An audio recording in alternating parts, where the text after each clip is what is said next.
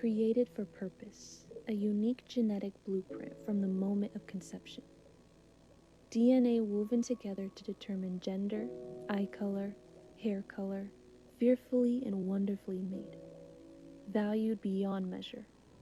Our culture says life is disposable, her rights matter most, it's not really a baby, and it's all one big choice. But God created us in His own image and whispered, I have called you by name, you are mine. In the United States, abortion is legal throughout the entire pregnancy, totally unrestricted.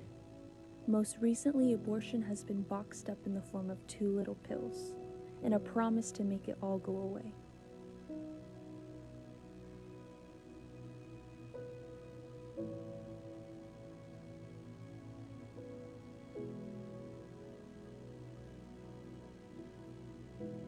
Will you do to make a difference for life? How can you be a voice? Will you help save a life? There are over 2,700 pregnancy centers in the United States, serving men and women free of charge and full of hope, providing pregnancy tests, life affirming counsel, abortion recovery, classes, clothing, and diapers. Many centers offer the first glimpse of a woman's baby in the womb, displaying the magnificence of creation and the precious beats of a tiny heart, perfectly formed and fashioned by the one who created them. They serve faithfully, love well, encourage, they are hope dealers. They need volunteers, your prayers, and your financial support. Will you please give generously and help make a difference for life today?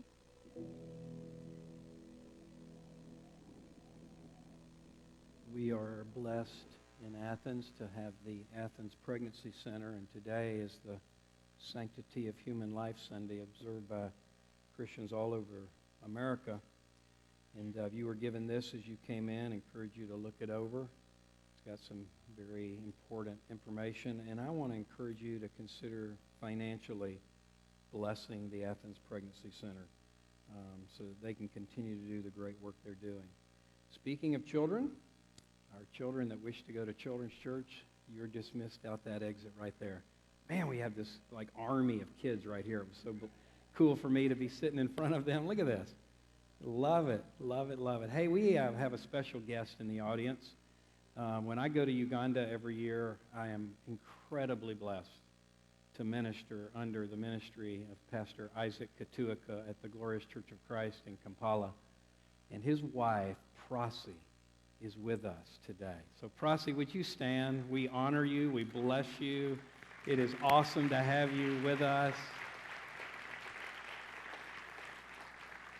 She is a speaker and an author and a worship leader among supporting her husband. Just amazed at her ministry. And uh, it's a joy. It is truly an honor and a joy to have you with us today. Uh, as you guys know, we've had some significant staff uh, challenges in recent months, and seeing Pastor Jimmy and Pastor Jeff uh, leave us for family issues. And um, as you, know, we've been seeking the Lord about filling various uh, vacancies and gaps in our ministry. Well, God has provided a wonderful provision and Judy Childs coming back on staff 10 hours a week. Stand, Judy. Come on, Stan. So, uh, it, she is our Director of Strategic Placement and Ministry Support. You're like, what does that mean? Well, one of the areas that she will be involved in that I'm very excited about is meeting with people one on one to really assess where are you at with God? Where might God want you to go to the next level spiritually? How might we help that happen? But also, where might you serve? So it's kind of the growth and service piece. So that's what we mean by strategic placement. And uh, so just so excited to have Judy 10 hours a week back on staff with us part time. So God's just been so good to, to provide different leadership with some of our vacancies. All right, turn to 2 Corinthians chapter 8. We are in a series on generosity. Now, I want to want you to rest assured that, you know, when, when, when churches do a series on money or generosity or finances, there's usually a big ask on the other end. You know, it's like in the middle of a capital campaign, we're going to take a big offering or we're going to ask you to make a three year commitment to a new project. That is not the case here, so I just want you to relax. Uh, there's four reasons why we're doing this series. Number one, the Bible talks a lot about money and possessions. There are 2,000 verses in the Bible about money and possessions, twice as many verses as faith and prayer combined. Number two, we're doing this series because, as we learned two weeks ago, God is a generous God and we are called to be like Him. So when you become more generous, you become more like God, and that is one of the goals of the Christian life. Number three, we're doing this series because there are a lot of warnings in the Bible about the dangers of coveting, greed, the love of money is the root of all kinds of evil. The guy who just wanted to accumulate, accumulate, accumulate, build bigger barns. And Jesus said, You fool, tonight your soul is required of you. In the parable of the sower and the seeds, and how the love of money and the desire for more things caused the word to get squelched and, and it didn't grow. So there's all these warnings about the dangers of materialism and, and the love of money and all that. Fourth reason we're doing this series is because on the flip side of that, there's so many blessings for generosity. Give, and it shall be given. Press down, running over. It's more blessed to give than receive. And so there's so many verses that say that God blesses us when we cooperate with Him and we're generous. So this is week two of our series. We're also doing this devotional. And if you don't have a copy of this, they're in the lobby. Today is day 14. So there's 40 days of devotions. Today is day 14. You're not far behind, even if you just start today. And if you have an iPhone, it's not available on all smartphones, but the iPhone, the app Give with Joy gives you those readings as well. And so you can access them through that app. All right, 2 Corinthians chapter 8. Let me give you the historic background before we read this. There was a famine in Jerusalem the believers were suffering financially and materially. The churches of Macedonia had taken up an amazingly generous offering to bless the Christians in Jerusalem.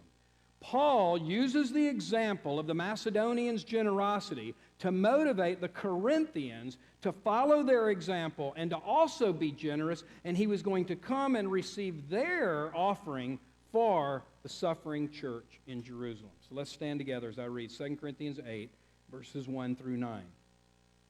We want you to know, brothers, about the grace of God that has been given among the churches of Macedonia. For in a severe test of affliction, their abundance of joy and their extreme poverty have overflowed in a wealth of generosity. That's the title of the message Poverty, Generosity. For they gave according to their means, as I can testify, and beyond their means, of their own accord, begging us earnestly for the favor of taking part in the relief of the saints. And this, not as we expected, but they gave themselves first to the Lord, and then, by the will of God, to us.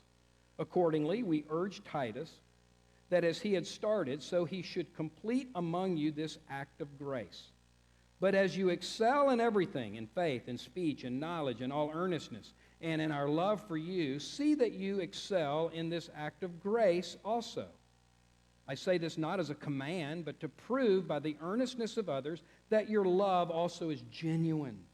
For you know the grace of our Lord Jesus Christ, that though he was rich, yet for your sake he became poor, so that by his poverty you might become rich. Father, anoint your word now, we pray. Help us apply it. Help us receive it as you would have it. In Jesus' name. Amen. You may be seated. All right, so if you're in my preaching class or in my preacher's club, this is what is called a topical expository message. It's topical in that it is dealing with the series we're doing on generosity. But it's expository because I'm taking one passage and I will get all the points from that one passage. Thus, it is a topical expository message. Point number one is this, comes right out of the passage. Generosity is motivated by grace. Seven times in chapters 8 and 9 of 2 Corinthians, the word grace is used. He says in verse 1, I want you to know, brothers, about the grace of God given to the believers of Macedonia. Three other times in just these nine verses, he mentions grace, grace, grace, grace. Why is that? Beloved, because everything we have and everything we are that is good is by the grace of God. Amen? We do not deserve it. We deserve the judgment of God and the wrath of God, but instead, He gives us His love, His grace, His salvation, His mercy, His provision. This is why in 1 Corinthians chapter 4, verse 7, it says, What do you have that you have not received? And why do you boast as if you have it on your own? Everything we have that is good is from God's grace. It is by grace we are saved. By grace we are sustained. By grace he empowers us. By grace he gives us his promises. By grace does he pour into our lives. By grace does he love us with an unconditional love. God is a God of love, grace, and mercy. And when you receive salvation in Jesus, you receive his amazing, unconditional, unlimited grace. And that is what motivates your generosity. You're motivated to be generous because of what he has poured into you by his grace. And that's what he emphasizes over and over here. Point number two generosity is not determined by circumstances. Now, we often say, well, I'll be generous when I win the lottery. I'll be generous when I get a pay raise. I'll be generous when God really heaps something big upon me. But in the case of these believers, did you notice that passage in verse 3? And this is what our title, Poverty Generosity, is based on. It says, For in a severe test of affliction. You read my book, Well Done, I have a chapter, Well Done in Passing Test. God puts us through tests, just like in school. You pass or you fail. A test determines whether you've mastered the material. If you pass, you get elevated. You get elevated in the kingdom when you pass the test God puts before you. If you fail, sometimes you have to retake the test or you get demoted. They were in a severe test of affliction. What was that test? Well, the Macedonian believers, many believe, had, had gone through an incredible difficulty because of their faith in Jesus. Some had lost their jobs. Some had declined financially and materially because of their faith in Jesus. They were being many of them were being persecuted. And yet, in the midst of that, what does it say? Their abundance of what? Complaining, going on a pity party, whining, posting on social media that they had all these problems? No, it says, what does it say? An abundance of what? Joy. How do you have joy amidst a severe test of affliction? Only by the power of the Holy Spirit operating in your life, whereby He gives you a joy amidst the difficulties. You're going through something difficult externally, but internally it is well with your soul. That is a work of the Holy Spirit in your life. Then it says, even in their extreme poverty, they overflowed in a wealth of generosity. In other words, beloved, generosity is not ultimately determined by your circumstances and by the size of your wallet. It's determined by the size of your heart. because their wallet wasn't very plush, but their heart was beating strong with the presence and the power of God in their life. And what a testimony this is to a watching world when your circumstances are negative, but your heart is positive and you can even be generous. So it's not determined by circumstances. Number three, and I love this point generosity can be a supernatural experience. We already see the supernatural activity of the Holy Spirit in giving them joy amidst their affliction. But we're going to take that another step further and look at verse 3. It says that they gave beyond their means. It says, first of all, I can testify that they gave according to their means. Okay, that's easy. You have it, you give it. That's according to your means. But then it says they gave beyond their means. All right, now we know what it means to live beyond your means. That's when you spend more than you receive. That's why a lot of people are in bad debt because they're living beyond their means. They're spending more than they're bringing in. This talks about giving beyond your means. What does that mean? How can a person give beyond what they have? Let me give you three suggestions of what this might mean. And I'm open to other suggestions. So email me this week. And we've had some testimonies this morning that give some examples of what this might mean. We had somebody in, in second service that, that said um, that, that they had, she literally, there was no money in her account. And she didn't know how she was going to pay some bills. She calls the bank and they said, Oh, no, you have $500 in your account. She has no clue where that came from. God provided for her in a supernatural way.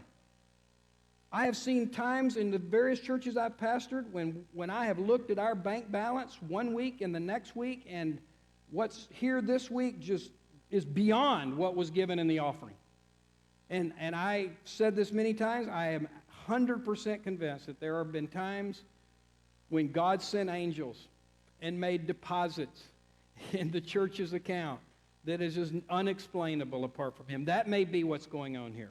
But here's my three suggestions. Number one, I think giving beyond your means could mean that you are led by the Spirit, not manipulated by man. You are led by the Spirit to commit to doing something that you don't have the means to do unless God supernaturally provides. It's the person who says, I believe God is calling me to give $1,000 to the Athens Pregnancy Center. Or I believe God is calling me to give $1,500 to the Generations Project. I don't have it right now. I'm going to trust Him to provide in order to meet that for which I am asking Him to allow me to do. That's giving beyond your means. You don't currently have the means, but you believe He's calling you to do something beyond your means and He provides the means for you to do it. That's supernatural.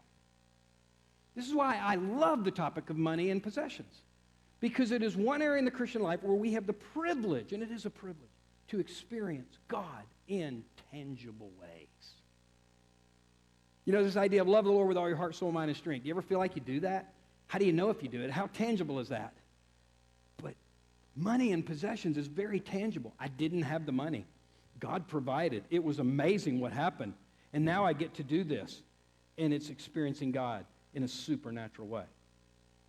So that's one way that you can give beyond your means. The second way that this could be talking about is that it's, it's, a, it's, it's giving sacrificially. So you're sacrificing something in order to give. So, in other words, maybe you say, you know what, I'm going to give up that $5 Starbucks drink I get every day. And instead of spending it here, I'm going to not do that. I'm going to sacrifice. And I'm going to give that money to this ministry. The third way that this could be referring to is simply God multiplying what we do. God just supernaturally coming in, whether it's an angel that makes a deposit in your bank or whether it's just something that comes out of the blue, check in the mailbox. We had a testimony this morning of, of somebody who testified. I was a college student, our first service, 815 service. A college student said that he has been faithful with tithing even giving beyond the tithe. And he says one of the ways that he's seen God bless that is that sometimes he'll get notices from UGA saying this fee is no longer something you have to pay for. He said he's experienced that on a number of occasions where he thought he was going to have to pay for something. And God blessed by basically not having that be required. Now, one more thing about this number three, and I love this, is in verse 4.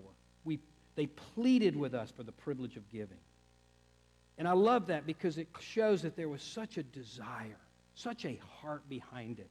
It wasn't something they were coerced to do, something they were manipulated to do. It wasn't in the flesh, it was a work of the Holy Spirit because they so desired to be generous that they literally pleaded for the privilege to give. Please let us give in that offering. So, where does all this come from? Number four, generosity is a lordship issue. It's a lordship issue. It's a matter of the heart, not the wallet. And we see that in verse 5 where he says, They gave themselves first to the Lord. They gave themselves first to the Lord. Beloved, that what God wants is our heart. And the lordship of Jesus is that because Jesus gave his all for us, C.T. Studd, the famous missionary, said once, If Jesus be God and give his all for me, how could I not give my all to him? And it's a matter of being surrendered. It's a matter of Him being Lord of our life. Not just the Savior of our sins, but the Lord of our life. Is He Lord of your life? Has there been a time in your life when you have volitionally and consciously said, God, I surrender? I, I yield this to you. Has there ever been a time in your life when you've literally said to God, God, I surrender my money and my possessions to you so that it's not my car, my home, my IRA. It's yours, God. And see, this is the, this is the difference between giving and returning. I prefer the term returning to the Lord. Because if I give to the Lord, then it's mine to give. But if I truly believe that it's all His, and it is His, then I'm returning a portion of what is already His. This is the parable of the talents in Matthew 25. The owner leaves his possessions with his three servants. What a picture. God has left us with his possessions. This is the whole picture of, of Matthew 25 in the parable of the talents. And by the, word, the, the way the word talent in the Greek literally means a possession. Um, It's a, material, it's a, it's a term of financial uh, deal. So he leaves one five, leaves another three, and leaves another two. He leaves, he comes back. That's representative of God's going to come back, and we're going to have to give an account for our life. And Brian may have more talents and abilities and possessions than I have. He had five. I'm not to compare with him. I've got, I'm responsible for the three that he gave me. And the owner, I love this, the owner comes back. And the servants have to give an account. And they're held accountable for what they did with his possessions. And it's a picture of the Christian life. Listen, Jesus bought us with his blood. We're his. Not just our soul, not just our spirit, but our everything. Everything is his. And that's why I love in, in, in the, the first day of the devotional, what did he deal with? Ownership. Who really owns it? It's a great question, isn't it? Who owns your possessions? Who owns your bank account? Who owns your retirement fund? Who owns your clothing and what you came to this building in? Does God own it or you own it? And listen, when, when we truly get this and experience this, it's so freeing because He's the one that's responsible to provide. And if He says, give half of it away, we had a testimony in second service of somebody who felt led of God to give away $35,000 of their retirement fund, their entire retirement fund. She gave it all away. And she gave testimony after testimony of how God has provided for her and her husband. Many times just at the midnight hour, many times just supernaturally. Amazing. See, she, she, she's, she's tasting and seeing that God is good. this is why I love this topic. Because some of these, some of these stories are unexplainable apart from God. I love the story of John Wesley, founded the Methodist Church. When his house burned to the ground, his response was, quote, it was God's house, not mine. That just means I have one less thing to take care of. Anybody that can respond that way knows this issue, this point of ownership. Who really owns it? Martin Luther, the great reformer, said people go through three conversions the head, the heart, and the wallet. Unfortunately, they don't all occur at the same time. Usually, the wallet is the last to get converted. Why is this? Because we want security. Don't we? If we're really honest, one of the reasons this is a struggle is because, well, there's two reasons, I believe. Many people get their identity from what they own. They get their identity from the kind of car they drive, or the house they own, or clothes they wear. It gives them a sense of, I've arrived. I'm, a, I'm, I'm, I'm you know, I'm good. I'm better than him. I'm successful. I think the second reason is that it gives us security. I've got the security, knowing that, that I've got an extra in the bank account should something happen. I've got the security of, of knowing that this part of my financial package is all taken care of. And God, God understands that. This is why he challenged, that's why he said so much about it in the New Testament. You know, like look to the birds of the air. Do you not see that God will provide? Even they're arrayed better than Solomon. Your Father knows your every need, will take care of you. All right, point number five. Generosity is an important area of spiritual growth. Verse 7 is very interesting um, because it lists a number of areas that we all know where to grow in, but then it tags on this area of generosity. And so look closely at verse 7. But as you excel in everything, in other words, we're to all be growing and excelling and advancing and maturing. In what areas? All right, let's take a few. He says, first of all, in faith. Oh, that's pretty given, isn't it? We're to grow in faith. Remember the disciples said, Lord, help our faith increase. Lord, we believe, help our unbelief. And we know that faith comes by hearing by the Word of God. So we know we're to grow in faith your, your, your level of faith or trust in God should be greater today than it was maybe two years ago. So we're to grow in faith. Okay, check. That's a given. Then we're to grow in speech. Book of James talks about, you know, that uh, who can tame the tongue? That there's, and the proverb says, life and death are in the power of the tongue. You know, you, you bless God with this sentence and you curse God in your next sentence, or you curse man in your next sentence. How can that be? So we're to grow in speech. That's a big area of growth. It's what comes out of our mouth. Blessing people and saying positive things. Then we're to grow in knowledge. That's a given. 2 Peter 3.18, grow in the grace and knowledge of the Lord Jesus Christ. How do we grow in knowledge? We grow in the Word. We grow in theology. I loved it today. I was walking under the pavilion. Two of our young adults came up and said, Hey, man, we're excited to tell you, Pastor David, we're going through systematic theology together. I'm like, That's awesome. These guys are going deep in the knowledge of God through systematic theology. Delights my heart. Then this next one, it says, grow in earnestness. What's that? It's an emotional word. It's zeal. It's desire. Doesn't mean that we all have to be, you know, jump a chair, jump a pew, shout and dance and spin around, that kind of person. We all express emotion differently. However, it does say we're to be growing in earnestness. Your passion for God should be greater this day than it was a year ago. Again, it might be manifested differently, but it is an emotional word that you have a greater hunger, desire for God. I love that so many of you came forward today saying, i need more of the release of the Spirit in my life. That's awesome. You're growing in earnestness. Then it says, and our love for you. So we're to grow in love. And then, in addition to that, it says, excel in this act of grace also. Some translations say, this act of the grace of giving. So, in other words, generosity is an area that we should all be growing in, just like these other important areas of our spiritual life. Thus, this series, thus, this devotional we're putting the spotlight on this for 40 days so that we can excel in the grace of giving because it's an important area of spiritual growth. And finally, number six, generosity is modeled by the gospel of Jesus. I love the way he wraps this up in verse 9. It's almost like an inclusio, some call it. Verse 1 is about grace, verse 9 is certainly about grace, but it's modeled in the gospel of Jesus. Look at verse 9 in your Bible. It says, Jesus, though he was rich, became poor, that through his poverty we might become rich. What does that mean? Say, Jesus wasn't rich. He wasn't carried around in a chariot everywhere he went. He didn't have a lot of material possessions. Listen, he was rich in glory, he was rich in power, he was rich in sovereignty.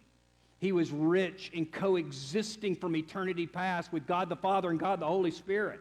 He was rich in being co creator of the universe. Let us make man in our image. He was rich in fellowship with the Father and the Spirit from eternity past. In the beginning was the Word, and the Word was with God, and the Word was God. That's how he was rich. And then he became poor.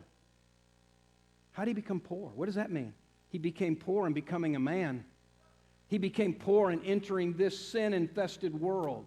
He became poor in being born to Mary a woman he created and then having to depend on the very woman he created.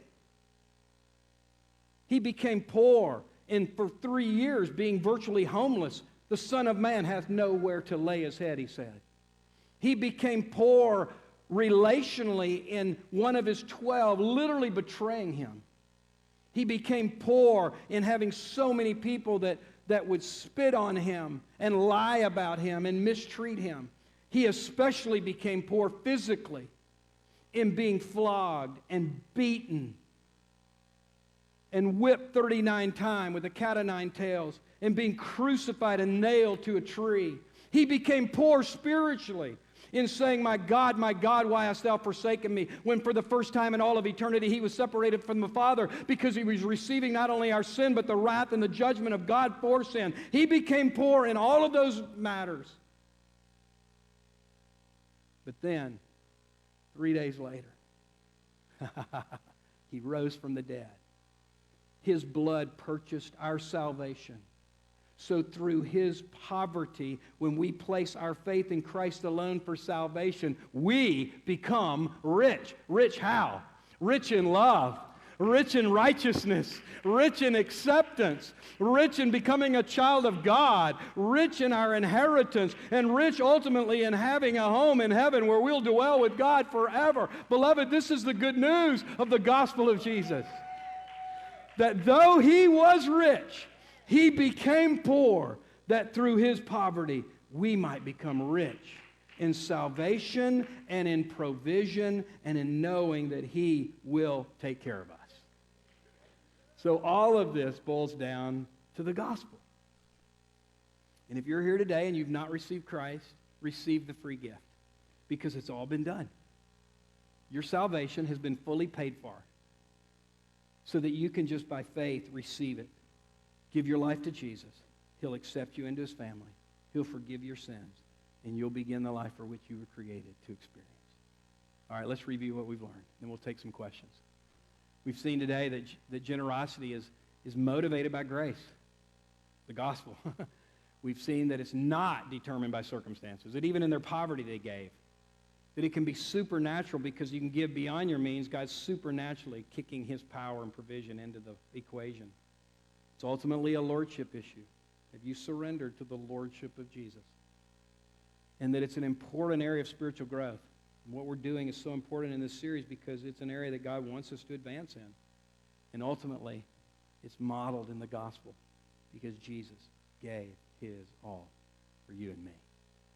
All right, let's take some questions. Shannon, if you and someone else can, y'all ready? Good job. So if you have a question or, I tell you what, or a, or a brief testimony, we've had some great testimonies today of people saying, hey, here's how I've experienced generosity, or here's how I've experienced the blessing of God in being generous. So, questions or brief testimonies.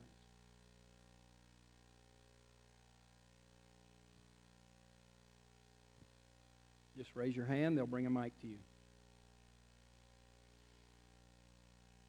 Um, as we're learning to like follow God's voice in our life, when it comes to generosity, how would you say to help us distinguish like the leading of the Holy Spirit versus like trying to fill some ideal or you comment on like being manipulated or something like that? Like how would you distinguish that? That's a good question. I think first of all, obviously the word. You know, you filter any any impression you have. Okay, is this God speaking or not? You filter it through Scripture, because God will never speak in a way that's contrary to His word. I think another is is it consistent with His nature? So look at His word, look at His nature, and then thirdly, I would probably say motive. What's your motive? What's your heart? you know, if you have this impression to do something, but really, if you're honest, it's to look good before others. You know, remember when Jesus went and people were putting their money in there and the Pharisees were doing it to be seen by man. He'd rebuke them. But the widow who just gave like a penny, she was giving from her heart. And he says that's the way God wants us to give. So I think the word, character, and motive would be three good kind of grids to put that, to send that through. By the way, this, this issue of hearing the voice of God, it's been coming up a lot lately. Our youth are really hungry to know how to hear God's voice. And um, in my book, Well Done, there's a chapter, Well Done in Hearing God. And I give about 10 different ways that God speaks to us. So commend that to you if that would be helpful. I'm, I love that there's, I'm seeing more and more people hungry to really know the voice of God, hear the voice of God, be led by the Holy Spirit. But keep in mind, it's always going to be filtered through here. This is our sure voice, but he does speak through other ways in addition to the Bible. Other questions or testimony?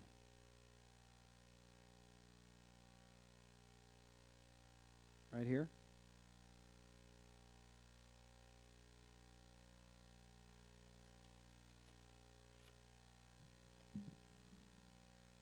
My mama made me stand up. Okay, I have two testimonies um, in regards to this. One um, was when we first came here, when the church first opened. Um, my husband is Joshua. If you don't know us, um, he's the drummer. Um, and we were really living paycheck to paycheck, then like struggling to keep the lights on. And the Lord told us to give $500. I think here, just to tithe $500. We were like, ooh, that's a, that's a lot. Um, and we did, and God just like opened up doors. And then we were like, since then, I just had financial plenty, um, like an abundance to just give and save, and um, it was very refreshing. Um, it was a really cool act of just oh, when we are obedient, God will bless us. Um, and then another was recently, um, God kind of did a career shift with my husband, and um, we've been kind of living off of our teachers, my, my teacher's salary, and then a little bit, like he, he's a personal trainer now, so it's not so much financially. So we're kind of back in that, like, okay, it's tight, but we know God will provide. Um, and God called us to give to some um, missionaries and struggled with that for a little bit. Um, and he said, when you give, I will open up the doors. Okay, I know, you, I know I've seen you do this before. Um, so I did. It, it took me a little while. I was, a- I was a little slow to obedience with this one, but um, finally obeyed. And the very next day, the very next day, um, an old friend that I haven't heard from in years texted me, said, Come see me. That was, that was it, come see me this week. And the Lord told me to go see her that day. And she offered my husband a part in their company. So Love this really is like, It works, doesn't yes, obedience it? works. it works. God is true to his word. And we'll, we'll cover this, I don't know which week it is in this series, but when we, when we go to Malachi 3, he says, Test me. See if I will not. I mean, for God to say, Test me. And it's the only area that he says, Test me in, is in the area of finances. God for giving and teaching me about giving to God because you hear so many bad things before you get saved. Oh, he ride the preacher riding around in the Cadillac and all that stuff. So This preacher doesn't, I can tell you that. My van has 320,000 miles, and that was that was but it was given to me. That was by like somebody. bondage from the world, you know. But God brought, taught me and raised me up to be giving. You want to give. When you Yeah. get this Holy Ghost, you get saved. You delivered from drugs and all that stuff. Get, get cigarettes, all that. You want to give God, give God. Well, my grandkids see me giving God, and I'm telling you, ain't nothing too much to give God, and they see that, and they and they give. She she gives to people on the corner. She gotta give. She give two dollars. She go, Mama, Grandma, bring me back. I got two more dollars. She just gotta give. They're gonna give to God, and I think it's a seed that's been sown Yeah. and watered, and they're gonna give God a whole life long. Amen. Good word.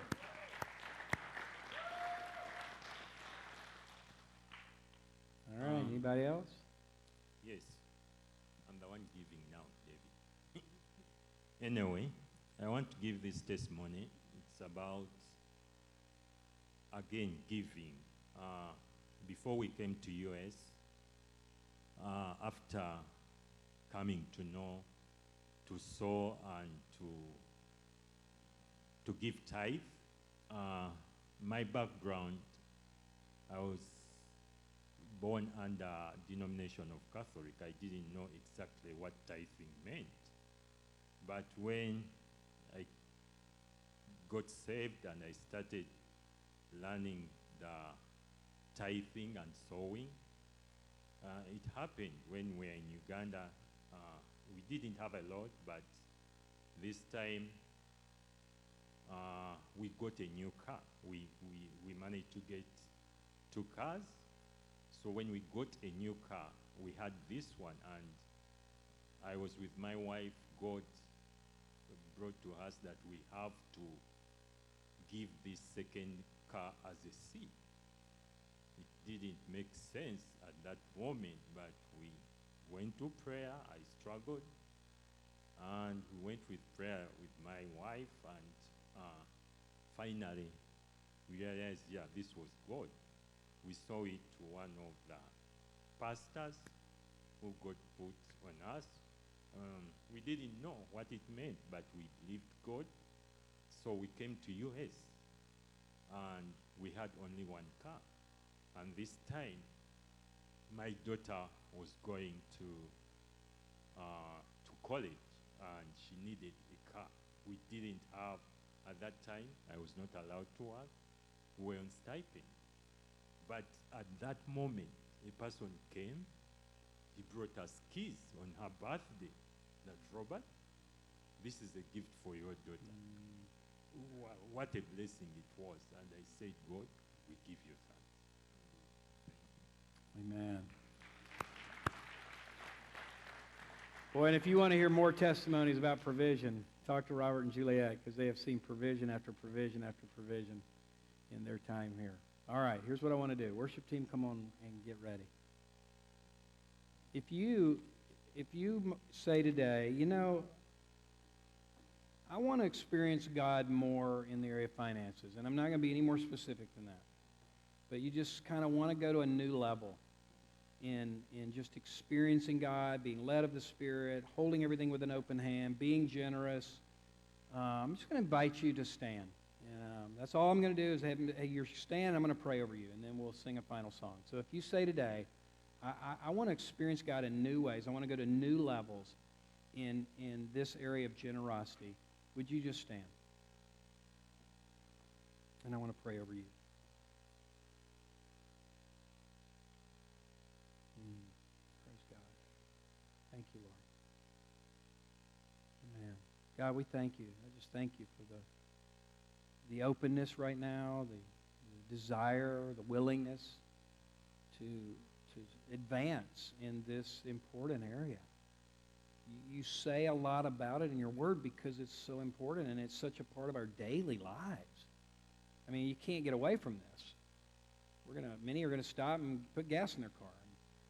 Others are going to need to go to the grocery store, and we've got bills to pay, and we've got this and that. And our economy is not real great right now, and inflation's on the rise, and gas prices are high, and there's COVID, and all these things that are pressing in. And yet, in the midst of that, you are faithful. You are bigger. You are able to do and accomplish that which concerns us. So, God, especially for those standing now, I pray your grace. I pray your blessings.